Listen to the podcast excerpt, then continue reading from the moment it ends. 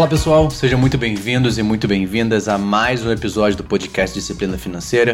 E aqui a gente tem uma única missão, trazer um conteúdo de qualidade para você, sobre finanças, empreendedorismo, negócios, mas sempre pautado em uma grande ponto, vida real. Hoje a gente tem mais um convidado aqui, eu quero apresentar a vocês o Felipe, que vai contar um pouco pra gente do trabalho que ele faz como controller da Pravaler, que é uma plataforma de soluções para ajudar você a conseguir fazer o seu estudo, conseguir financiar um financiamento estudantil, que eu acho que é muito importante que a gente consiga aumentar a nossa capacidade como pessoa intelectual para que a gente consiga aumentar a nossa geração de riqueza. Isso é uma tecla que eu bato muito, então quando houve a oportunidade de trazer o Felipe aqui, eu fiquei muito feliz. Felipe, muito obrigado por esse seu tempo. Eu sei que a gente encaixar a agenda é complicado, mas é muito feliz porque a nossa missão é entregar um conteúdo de qualidade. Isso é super importante. Então, queria que você se apresentasse, falasse quem é o Felipe em alguns segundos e vamos para cima. Obrigado, Rafael. Obrigado pela apresentação. Oi, pessoal. Sou o Felipe Chanes, trabalho como controller no Pravaler. Para quem não conhece, Pravaler é uma plataforma, né, uma fintech de serviços financeiros voltados para a educação, com um foco grande em financiamento estudantil.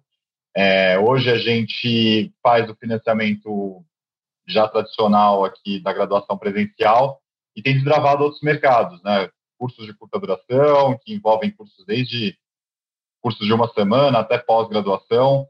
E qual que é o benefício aqui com o nosso programa, né?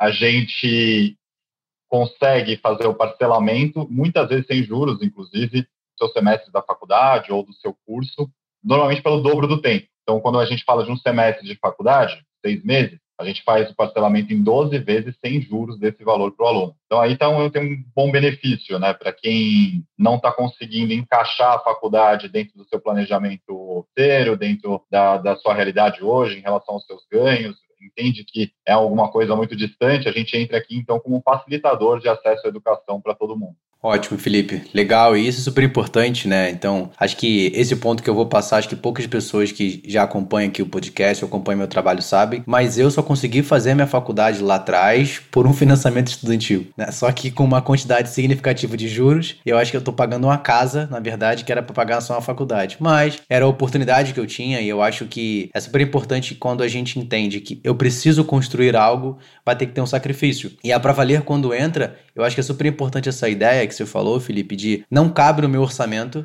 mas eu preciso fazer alguma coisa, né? Não cabe dentro da estrutura inicial você pagar um semestre ali, desde uma faculdade ou de um curso, possa te colocar no mercado de trabalho, e aí você não tem aquela capacidade, e aí entra a Pravaler como um suporte. Mas assim, eu tenho algumas dúvidas em relação ao projeto, porque existem muitas dúvidas, muitos mitos e verdades sobre o financiamento. Então, se você puder falar pra gente um pouco como de fato isso funciona, mas antes, como que o Felipe chegou na área de controle da Pravaler? É um caminho longo aqui.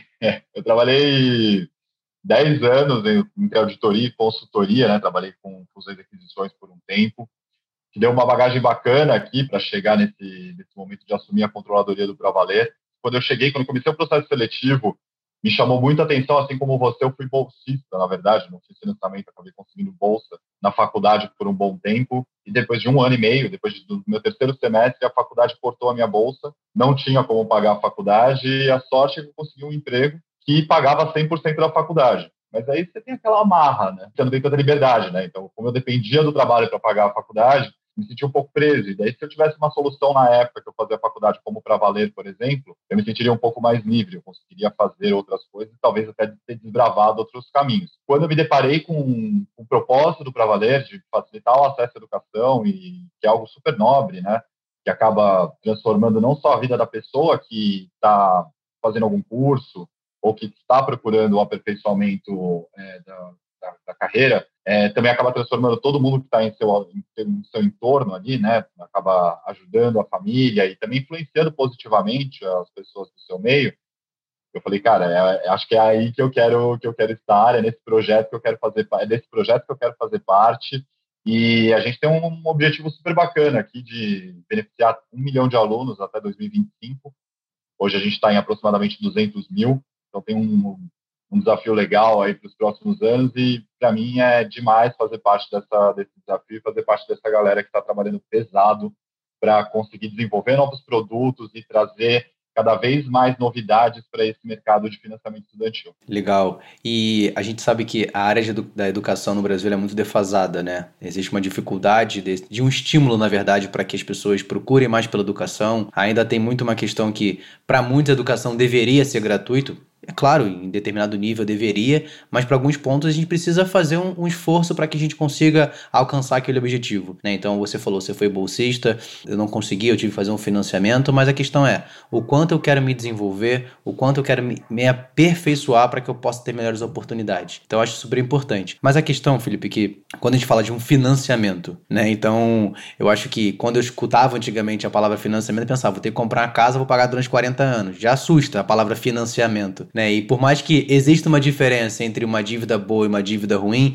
ainda não há muito claro esse entendimento. E dentro da estratégia da Pravaler, né, quais são os desafios que ela enfrenta e como é que ela pode contribuir para um Rafael de alguns anos atrás, 10 anos atrás, que queria fazer uma faculdade, como que a Pravaler poderia contribuir comigo? Primeiro, eu acho que tem uma questão aqui que a gente tem trabalhado nos últimos tempos e é uma questão de conscientização mesmo do público, né? Mas, além do nosso papel social ali, de inclusão das pessoas, de ajudar no acesso à educação, eu acho que também tem uma questão de educação financeira aqui que a gente tem que passar para as pessoas, dado o nosso produto, né? Então, se a gente trabalha com produto financeiro, a gente tem que ensinar para as pessoas o que é aquilo, né? Qual que é o comprometimento dela, qual que é o compromisso que ela desenvolve a partir do momento que ela assina um contrato de financiamento. Não necessariamente, como você disse, o financiamento é algo ruim, né? É um comprometimento de longo prazo, sim. Você tem que considerar isso dentro do seu dia a dia. Você tem que considerar que parte da sua renda vai estar comprometida com aquilo, que você tem que estar adimplente para você conseguir, por exemplo, renovar esse contrato e continuar estudando, não interromper o seu curso no meio. Porém, cabe do nosso lado também mostrar para as pessoas aqui qual que é o real impacto disso no dia a dia, né? Por exemplo, quando a gente fala de um financiamento sem juros, que é o caso da nossa graduação, boa parte da nossa graduação presencial aqui, você está facilitando apenas o acesso da pessoa ali à educação. Sabe? A pessoa não está pagando juros por um financiamento. Ao invés de você pagar 6 parcelas de 200, você vai pagar 12 de 100. A gente só está contribuindo aqui, né? Então, eu acho que tem essa questão de conscientização que talvez a gente, no caso do Rafael de 10 anos atrás, né, o que a gente poderia ajudar? Conscientizar de que, apesar de ser um comprometimento de longo prazo, é algo que pode ser uma solução viável para você conseguir realizar o seu sonho, e também algo que não vai ser muito prejudicial no longo prazo, né? Algo que você vai conseguir encaixar no seu orçamento, e a gente tem que considerar outras coisas também, quando a gente fala de investir na educação, né? Não gasto com educação, é investimento no fim das contas, porque quando você... Tem alguns estudos que mostram que pessoas que concluem o ensino superior, elas têm uma renda de mais do que o dobro das pessoas que concluíram só o ensino médio. Quando a gente vai para pessoas que concluíram só o ensino fundamental, a gente está falando de quase o triplo, mais do que o triplo, na verdade, de renda. Então, quando você investe hoje em formação profissional, em capacitação, você está investindo também, de uma certa forma, num retorno futuro em forma de salário para você, e você conseguir construir outros sonhos. Então, mostrar que, apesar de que talvez você tenha necessidade de adquirir, contrair um financiamento, um endividamento que vai te comprometer por um certo tempo, isso vai te trazer um retorno. Não um retorno hoje, mas vai te trazer um retorno em algum momento, com certeza. Então, essa conscientização, acho que ela acaba sendo super importante para desmistificar o papel do financiamento na vida das pessoas. E eu estava até lendo uma frase hoje, né, que fala assim, nós somos muito bem treinados para pedir o peixe, mas não o suficiente para pescar o peixe. Então, basicamente, quando a gente fala dessa questão de, eu estou buscando uma oportunidade para que eu possa me aperfeiçoar, eu não estou só querendo uma necessidade momentânea. Você vai fazer ali um curso, independente do período que for, você está se aperfeiçoando para que você tenha uma maior capacidade intelectual, e quando uma oportunidade vier para você, você está preparado. Então, acho que é de fato isso onde entra a educação, né, como realmente um investimento. Então é aquela coisa, você não pode ver um resultado imediato, né? Então não é uma necessidade presente, então você vai abrir mão talvez de mais tempo que você vai ter que estudar, você vai ter que apertar um pouco mais o seu orçamento, que é uma coisa super importante, você falou da parte de conscientização. Então acho que conscientizar para que você abra mão, que você se organize melhor, que você olhe, até porque como você falou, a Pravaler, para que você possa fazer a renovação do seu contrato, tem que estar adimplente. Então você tem que ter uma boa organização. Por isso que eu acho que vocês batem tanto na tecla da educação financeira, né? Sim. Além disso, também tem a questão da educação financeira, que é algo que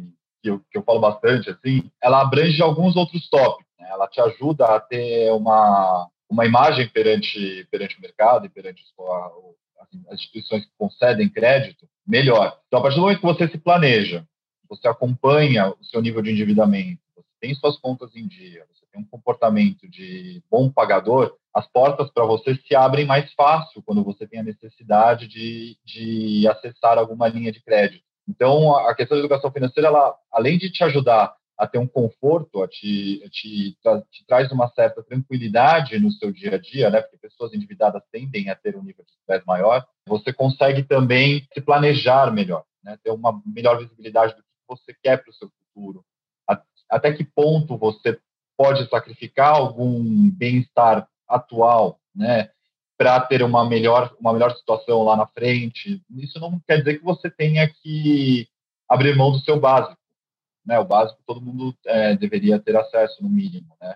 Mas talvez você abrir mão de certos gastos supérfluos hoje podem te ajudar muito no futuro. Então, não ser tão imediatista é um dos pontos também que eu sempre bato na tecla quando a gente fala de educação financeira. Eu repito quase sempre essa frase em todos os podcasts que eu gravo, as pessoas já me conhecem, né? Porque meu sobrenome é Imediato. Eu já falei assim, eu vou trocar, porque fica meio contraditório quando eu falo para as pessoas, não age de forma imediata. Ué, Rafa, mas é o seu sobrenome. Mas assim, eu não escolhi, ele já veio comigo, né? Não teve como trocar. Mas a questão importante é isso, né? A gente começar a olhar mais para uma construção de médio e longo prazo. Ô, Felipe, agora uma pergunta, mais uma curiosidade minha, né? Dentro da Pravaler, quais são as universidades e cursos? Como é que vocês pensam, vocês querem chegar a 1 milhão de alunos contribuindo na educação, né, em geral? Vocês hoje estão abertos para procurar novas universidades? Qual é a gama de serviços que vocês têm? Como é que isso funciona na prática agora, voltando mais para a visão do negócio de fato? Hoje, a gente atende mais de 500 instituições de ensino no Brasil inteiro. A gente está presente em todos os estados. Então, são diversos cursos e diversas universidades diferentes. Então, o que eu recomendo aqui, para quem tem uma curiosidade, entra lá no nosso site, tem um simulador, você consegue ver qual faculdade, qual curso está mais aderente e é atendido pelo nosso programa hoje. Nosso plano de expansão, ele segue uma questão estratégica aqui da companhia, né, das universidades que tem mais carência, tem mais demanda e onde que a gente vai atuar com mais foco, né? Para atender esse nosso plano de 1 milhão de alunos, a gente nunca para. Acho que o importante aqui falar é que a gente nunca está acomodado com o que a gente tem hoje. A gente sempre vai buscar algo a mais, né? E isso não só falando de graduação presencial, mas como eu disse antes, a gente também tem desenvolvido novos produtos. Por exemplo, a curta duração, ele não tem um foco em graduação presencial, ele tem um foco em cursos de um mês até um curso de pós-graduação, que pode ter até 2 anos, e a pessoa pode pagar esse curso de 6 meses ou até 48 meses, dependendo do curso, dependendo do valor, dependendo da instituição de ensino também. É um produto que a gente está começando agora e visa também pegar uma parcela da população que não necessariamente tem a necessidade ou tem um objetivo de uma formação superior, uma formação que demoraria 4 anos, algo para a gente cumprir alguns objetivos aqui de médio e curto prazo, né? Então, uma pessoa vai lá, faz um curso de tecnologia, algum curso de programação, por exemplo, já consegue se colocar no mercado de trabalho num espaço de tempo menor, com uma bagagem de um curso de 1 a 3 meses que ela tenha feito. Então, aqui a gente está conseguindo pegar uma parte da demanda que não era beneficiada, né? Não tinha nenhum programa que olhava especificamente para essa parcela da população. Quando a gente está falando do momento que a gente está vivendo hoje, de crise, alto desemprego, acho que uma necessidade mais imediata que vai cumprir com um objetivo de mais curto prazo, eu acho que é um produto super interessante, tanto para o aluno quanto para as instituições também que esperam ter um maior volume dentro de cada sala de aula ali, por mais que seja virtual hoje ainda, né? Mas é um produto que acaba sendo bem propício para esse momento. Não, legal. E aí, eu vou até para quem está ouvindo esse podcast, né? Então, eu vou deixar aqui o site da Pravaler para que vocês possam acessar. Vou deixar também a página aqui o LinkedIn do Felipe, caso... Tira dúvida, manda e-mail para ele, tô brincando, gente. Vai no site da Pravaler que tem tudo lá para vocês tirarem dúvida, porque é importante a gente buscar sempre esse aperfeiçoamento. E aí, Felipe, eu tava olhando aqui um pouco do site também, né, estudando um pouco sobre o projeto de vocês, e aí agora eu vou colocar um pouco de dúvida para a gente poder, né, debater sobre o assunto. A gente vê que algumas universidades acabam trazendo para a gente benefícios com desconto. Então, e aqui nesse caso você só aumenta o parcelamento, você facilita o pagamento. Dentre essas vantagens, então eu quero começar a estudar. que ponto eu deveria olhar para a minha vida primeiro e entender qual melhor opção eu devo escolher. Aonde que a Pravaler poderia ter um benefício maior do que uma outra escolha, sabe? Eu acho que é só uma questão de conscientização para quem está ouvindo a gente. Qual que é a grande diferença? Quando você depende de algum mecanismo de bolsa, você tem algumas travas também, né? Que vem junto com um programa de bolsa que a faculdade oferece, não é uma certeza, uma garantia de renovação. Assim como o nosso crédito também não tem uma garantia de renovação. Porém, você consegue ter um maior controle em cima do teu planejamento. Programas de financiamento próprio de instituição de ensino normalmente incorrem juros, né? Não necessariamente tem algo similar ou idêntico ao que o Pravaler oferece hoje, né? São condições diferentes e programas diferentes. Eu acho que cada um deles pode ter sua atratividade para os alunos, mas o que eu consigo te dizer de vantagem que o Pravaler tem aqui é que você tem uma plataforma que é especializada em crédito estudantil. A faculdade não é especializada em crédito, a faculdade é especializada em ensinar, né? Pode ter um braço financeiro ali que pode ter algo bem estruturado, mas não é o que pode trazer soluções de longo prazo e está aqui disponível para você para falar especificamente sobre o seu financiamento. Então, acho que você tem uma plataforma especializada com atendimento personalizado muito mais voltado para a sua necessidade de financiamento em si ou até mesmo de ter um maior controle sobre aquilo que você está ganhando de benefício, né? Como eu disse, por exemplo, quando você é bolsista na faculdade, você tem algumas travas ali, normalmente você tem alguns pré-requisitos que você tem que preencher a cada semestre, né? É uma alternativa. Você até tocou no início, né? Você falou que depois de um certo período você perdeu a sua bolsa e aí você só conseguiu continuar pagando porque você conseguiu emprego, né? E falando sobre essa questão do setor financeiro da faculdade, nossa, eu passei diversos perrengues em todos os semestres, porque eu tinha essa questão do financiamento, mas eu tinha também alguns requisitos da faculdade que eu tinha que manter para conseguir ter aquele financiamento com um valor mais acessível, porque assim, não era só porque eu tinha um financiamento, e aí todo mundo conhece, né, eu fiz o FIES na época, então acho que foi a única coisa que o antigo governo deixou pra gente de bom, mas a questão é que ali eu passei diversos perrengues em cada semestre, porque eu tinha que manter uma constância de notas para que eu conseguisse manter aquele valor de financiamento, não aumentasse e não cortasse, porque se eu tivesse uma reprovação, e aí eu fiz exatas, fiz engenharia, então, cara, quem não reprova engenharia é um gênio, eu não sou um gênio, eu sou um cara esforçado. Então, assim, foram diversos perrengues e esse é um ponto que você falou, você tem uma trava, né? Então essa trava pode te atrapalhar. Era realmente sempre os últimos meses ali para fechar o semestre, cara, era um nível de estresse absurdo. Porque a gente ficava com uma preocupação. Será que vai renovar? Será que não vai? Pô, são 5 anos de curso. Então, imagina, eram 10 semestres ali, a gente, vai, não vai? Eram eu, mais alguns alunos que tinham o mesmo processo. Então, é uma preocupação. E você está me falando que na Pravaler a gente, teoricamente, não tem essa preocupação. Corre o risco de não ter renovação, mas aí são por questões mais financeiras individuais do que, de fato, a estrutura, certo? Sim, na minha visão, eu acredito que sim. Também tive grandes problemas com o departamento financeiro da minha faculdade quando eu fiz. É normal, não é o core da empresa, né? Então, acho que a gente não tem também como exigir muito um atendimento personalizado ali quando você vai falar principalmente de financiamento, né? Tem alguns pontos aqui que tem que ser cuidados. O foco deles é o estudo, é o ensino, né? Não dá pra gente exigir bastante coisa. Legal, Felipe. Eu acho super interessante a gente falar sobre esse ponto do estudo, né? Eu acredito que independente da área que você for seguir, você tem sempre que se aperfeiçoar, né? Então você tem sempre que buscar uma melhoria, buscar um curso técnico, uma formação, uma nova experiência, porque a gente vive num mundo que ele é alterável a cada momento, né? Então se você não consegue se adaptar, não consegue buscar, então acho que a gente buscar, seja um financiamento estudantil ou, se você consegue fazer um pagamento, legal. Mas o ponto principal de tudo isso é a base de uma boa estrutura financeira, independente da escolha que você vai fazer, né? E como você falou, a Pravaler faz muito trabalho de conscientização. Você é um cara que fala bastante sobre educação financeira. Eu faço o melhor que eu posso por aqui para falar sobre esse assunto, porque tudo vai permear essa estrutura, né? Vai permear você fazer um bom planejamento, você ter um orçamento para tomar uma decisão, né? A Pravaler faz o parcelamento mais vezes? Ok, mas pega esse valor, vê se cabe dentro do seu orçamento. Qual é a sua flexibilidade orçamentária, né? Para quem não conhece tanto esse contexto, é entender quanto do seu orçamento é gasto com as suas despesas fixas. Então, se você faz um financiamento, ele vai entrar como uma despesa fixa. porque já é um valor que você teve um comprometimento, você fez um acordo, você fez um contrato, seja de 1, 2, 3, não importa a quantidade de tempo. Então, acho que a base da educação financeira é um pilar central, que eu acho que é onde vocês tentam ao máximo instigar e conscientizar a galera, né? Como eu comentei brevemente antes aqui, eu costumo dizer que isso deveria ser a obrigação de toda fintech, né?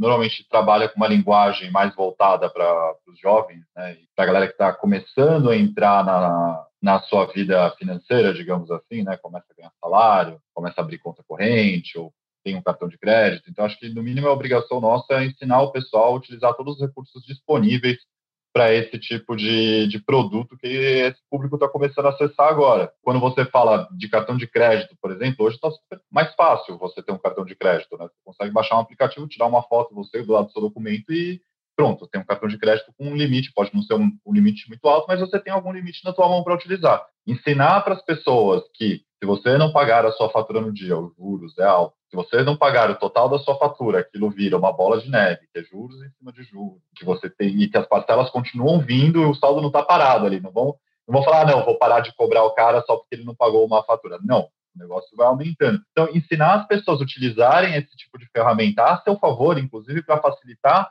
o alcance dos seus objetivos, é, no mínimo, uma obrigação nossa aqui, né? Quando você coloca aqui que o financiamento vira uma despesa fixa, você está totalmente correto. Você se comprometeu com alguma coisa. Você assinou um contrato que você está se obrigando a pagar aquilo por um tempo, né? O que você precisa adaptar da tua rotina, do teu dia a dia, para encaixar isso dentro do seu orçamento? Não tenho mais de onde tirar dinheiro, perdi meu emprego, o que eu faço? Primeiro, tenta renegociar todas as dívidas que você tem, todas as suas despesas fixas você consegue, a grande maioria delas você consegue, de alguma forma, renegociar. Pacote de telefone, internet, TV, pacote de celular, streaming, né? Gastos pequenos que acabam virando uma bola de neve, por exemplo, gasto com aplicativo de transporte, você vai vendo lá, R$12, R$10 cada perna. Quando você vai ver no final do mês, você tem um valor considerável. Aplicativo de comida. As pessoas não fazem essa conta, né? Elas esquecem que se você pegar R$10 e você multiplicar por 10, por 20, vai dar um valor que não é mais os R$10, né? Mas é só 10, é só 15, é só 20. E como você falou do cartão de crédito, cara, é entender que se você usa, você tem que pagar. Não é uma mágica que acontece, não é uma extensão da sua renda. Eu ganho 2, 3, 5 e meu cartão tem mais 5, então eu ganho 10? Não, você só continua ganhando seus 5. Então, acho que esse é um ponto legal. Você falou dos aplicativos. Eu acho que, cara, quem não sofreu com esses aplicativos nesses momentos agora, alguém já passou por esse perrengue, né? Então, até tem uma brincadeira que a gente faz sempre nas consultorias, é que em algum momento do mês eu acreditei que eu era milionário, né? E eu percebi que eu não era no mês seguinte, né? Em algum mês a gente acha isso, principalmente na sexta-feira. Eu acho que sexta-feira é o dia que a gente acha que ganhou na Mega Sena, mas a gente não ganhou ainda. Mas eu acho que esse trabalho de conscientização é super importante, né? A ideia de, poxa, se eu fiz um compromisso, eu acho que vem muito da questão de você ter uma responsabilidade. Né? Se eu fiz um compromisso para algo que é importante para mim, porque muitas vezes, Felipe, eu escuto a pessoa assim, Rafael, eu não fiz isso porque eu não tenho dinheiro. Pode acontecer que em algum caso realmente a pessoa não tem. Ela está pagando só as necessidades básicas dela ali. Mas na maioria das vezes é por falta de prioridade. Ela não sabe definir qual é a prioridade. E quando a gente está falando de um estudo, de você fazer uma universidade, um curso, você tem que primeiro entender, isso de fato é o seu sonho, é o seu objetivo, é a sua prioridade? Porque se for, Felipe, a gente já sabe, dá para dar um jeito, né? Primeira coisa é dar um jeito com o seu orçamento. E aí a gente pega as plataformas, as fintechs como a Pravaler, por exemplo, que contribui para ajudar nessa construção. Então, muitas das vezes é você olhar para o seu orçamento e falar assim, se eu não tiver isso aqui, eu vou morrer? Você não vai morrer se você ficar sem Netflix. Você bota de lado. É legal? Cara, eu adoro streaming. Mas eu não vou morrer se eu não tiver por um período. Eu tô abrindo mão de um desejo presente para alcançar um objetivo futuro. Eu acho que a questão da gente olhar como prioridade para aquilo que a gente quer alcançar facilita muito na nossa jornada de alcance, de aumentar a nossa geração de riqueza. Exato. E alguns sacrifícios hoje, eles podem trazer um benefício muito maior no futuro, né? Então, como você fez a brincadeira lá do imediato, né? Hoje você pode sentir algum desconforto de, cara, eu tô sem meu Netflix, e hoje tem N streaming, né? Você tem Spotify, você tem Netflix, você tem Globoplay, HBO Go, etc, né? Então, quando você vai ver no final do mês, isso daí tem um montante relevante, né? Que não são assinaturas baratas. Você deixou de ver isso. Por outro lado, você conseguiu economizar para pagar uma parcela de um curso. Você conseguiu economizar. Não, quando a gente fala de educação financeira, a gente está com foco aqui na conversa de educação, mas a gente pode falar de qualquer outra coisa aqui. Por exemplo, eu preciso comprar um carro. Tem gente que tem necessidade. Hoje discute-se muito, né? Comprar um carro ou andar de Uber, né? Mas, assim, tem gente que precisa, né? Então, o que você vai fazer para adaptar o seu orçamento para chegar nesse objetivo? É pensar, eu acho que o mais importante quando a gente fala de educação financeira justamente é você abrir mão de determinadas coisas hoje para você ter um maior conforto no futuro, e com certeza você vai ter. E independente do nível de renda, quando a gente está falando de uma pessoa que ganha um pouco a mais e quer pensar, por exemplo, numa previdência privada, né? Quanto você tem que abrir mão do seu salário hoje para você contribuir para um fundo ou um plano que você vai ter mais tranquilidade só na sua aposentadoria? Olha que plano de longo prazo, né? Você está falando daqui 40 anos, né? 40, até 50 anos, dependendo da idade da pessoa. Então, eu acho que quando você olha para o seu plano e vê o que você quer para você, vai definir esses objetivos e, cara, não está escrito na pedra também, você pode mudar amanhã, mas cria um compromisso com aquilo. Quando você coloca no papel, principalmente, eu acho que você acaba criando um vínculo. Pode parecer besteira, mas se você pegar uma folha, um papel, escrever isso num caderninho ali e colocar, cara, o que eu quero para mim, né? Você estabelece um vínculo e acaba respeitando aquilo. Então, acho muito difícil, inclusive, você mudar muito a rota que você definiu. Então, ferramentas como o Pravaler, elas podem ajudar não só você a ter acesso à educação, a potencialmente no futuro ter um salário melhor, com um grau de graduação maior, mais conhecimento, né, para agregar aqui no mercado de trabalho e nas empresas, mas também ele pode te ajudar em outros sentidos, como, por exemplo, você fazer alguma atividade, simplesmente. Tem gente que, cara, que não está pensando em fazer uma faculdade só para fazer uma outra profissão, ter uma outra profissão ou qualquer outra coisa. Sei lá, dá para você fazer por prazer, por realização pessoal, sabe? Se é o teu sonho, coloca no papel também, e a gente está aqui para te ajudar. É a mesma coisa, não é o mesmo intuito. Não é só para te colocar no mercado de trabalho, mas também para te ajudar a realizar um sonho. É, porque sonhos, assim, se você não pega o sonho que você tem, né Felipe, você está falando, você não coloca no papel, não vê quanto que ele custa, em quanto tempo você vai alcançar, quanto você tem que poupar, o que você precisa talvez cortar. Porque é claro, mas todo mundo precisa cortar? Acho que a grande maioria, né? A não ser que você tenha uma liberdade, uma tranquilidade financeira muito grande e você não precise. Beleza. Então, é um outro cenário. Mas na grande maioria da população brasileira vai necessitar você fazer um sacrifício presente. Isso é óbvio, né? Então, e super importante, porque você entende que não é tudo que você quer na hora que você quer. Você vai ter que analisar, controlar, olhar, planejar, porque planejamento, a palavra planejamento vem de plano. Plano é você ter uma rota, você ter um caminho, é você olhar aquela rua lá e você enxergar o próximo lado. Então você sabe o que você precisa fazer. Além do plano, tem execução. Então, é ao longo do tempo você conseguir manter aquela frequência da poupança, do pagamento em dia. E, poxa, pagar uma conta em dia, eu acho que não tem prazer maior do que esse, né? Ainda mais quando você faz um contrato, você faz um compromisso. Legal, Felipe, top. Eu acho super importante a gente bater sobre essa pauta de construção de sonhos, de melhores escolhas, de poupança, de educação financeira.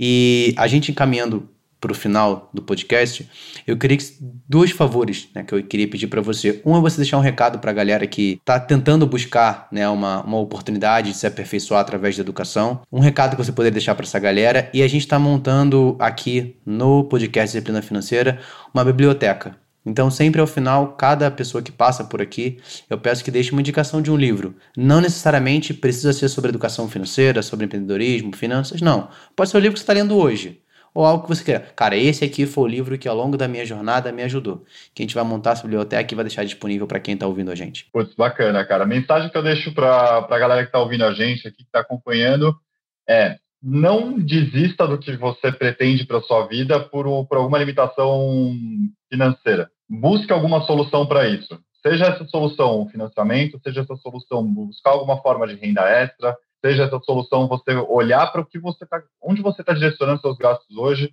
e redirecionar o seu barco ali para você seguir a sua meta. Eu acho que é super importante que a gente tenha metas bem estabelecidas e que faça por onde para conquistá-las. Eu acho que quando você quer muito alguma coisa, é muito difícil alguém ou qualquer fator te impedir, né? Então, você acaba conseguindo e consegue atrair aquilo para você. De biblioteca, vou falar um pouco do livro que eu estou lendo agora. Eu gosto muito de biografia, né? Eu leio coisa técnica, eu leio durante o trabalho, assim, para passar o tempo, eu costumo ler outro tipo de biografia para também compressar um pouquinho da rotina de finanças, né? Estou lendo agora a bibliografia da Lina Bo Bardi, que é uma arquiteta e designer italiana que foi radicada no Brasil, então é uma história super legal de uma mulher imigrante que acabou se dando bem dentro da profissão dela quando ela migrou para o Brasil depois da Segunda Guerra Mundial, e é a arquiteta que desenhou o MASP, que é um marco aqui da cidade de São Paulo. Eu, um paulista apaixonado, paulistano apaixonado aqui pela cidade, sempre admirei muito. Sempre admirei a obra dela como um todo e estou lendo a biografia dela, que é bem interessante. Como uma pessoa sobrevive à guerra com detalhes, cara, é bizarro, assim, é demais você ver esse tipo de coisa e ver esse tipo de relato. Legal, legal. Vou deixar o link para quem quiser, já até achei aqui o livro dela. A pergunta que não quer calar, biscoito ou bolacha? Vocês prestaram atenção na embalagem, aqui em São Paulo tá escrito bolacha quando você compra no mercado, viu? Dá uma lida. Mas se você for ver na maioria dos mercados é biscoito, né? É mentira. Só não tá com X que a gente fala, mas é biscoito. É mentira, sempre tá escrito biscoito, gente. Mas é que a gente desenvolveu um dialeto aqui, né? Assim como a galera lá no Rio de Janeiro fala joelho também, que é uma coisa tão legal que é o enroladinho de presunto e queijo. Joelho é algo que não tem nexo, não faz sentido, mas tudo bem. Mas é importante, eu vou deixar aqui gravado que, como aqui um bom paulistano falou, que a verdade é que é biscoito, né? Então isso que é super importante. Eu dou o braço a torcer, meu marido é carioca, não tem como falar o contrário. Senão é confusão em casa, não Exato. Tem jeito, né? Felipe, obrigado pela oportunidade, obrigado pelo tempo dedicado pra gente aqui. Eu acho que sempre quando a gente puder ter a oportunidade de falar sobre educação, sobre construção, sobre dar um destino para aquilo que você quer construir e, principalmente, né, trazer esse conteúdo com alguém de relevância que entende do assunto é super importante para a galera que está ouvindo. Então, muito obrigado pelo tempo dedicado. Cara, o podcast está sempre aberto aí para quando você quiser aparecer, trocar uma ideia com a gente, tá bom? Imagina, Rafael, eu que agradeço pelo espaço, eu que agradeço o bate-papo, foi super legal. Estou à disposição qualquer hora que você quiser conversar ou a galera que está ouvindo aqui quiser me chamar. Rafael fez uma piada aqui do LinkedIn, podem me adicionar lá, podem procurar, podem tirar dúvidas, fiquem à vontade, eu estou aqui para conversar sobre isso, adoro. Então, vou deixar o link do LinkedIn dele aqui, já clica lá, já adiciona, já chama ele lá, tá bom? Pessoal, quem está ouvindo a gente aqui, muito obrigado, não deixe de clicar no botãozinho de compartilhar, manda no grupo da família, manda para aquela tia que gosta de ouvir um podcast, mas vamos junto, tá bom? Um grande abraço e nos vemos no próximo episódio. Até já!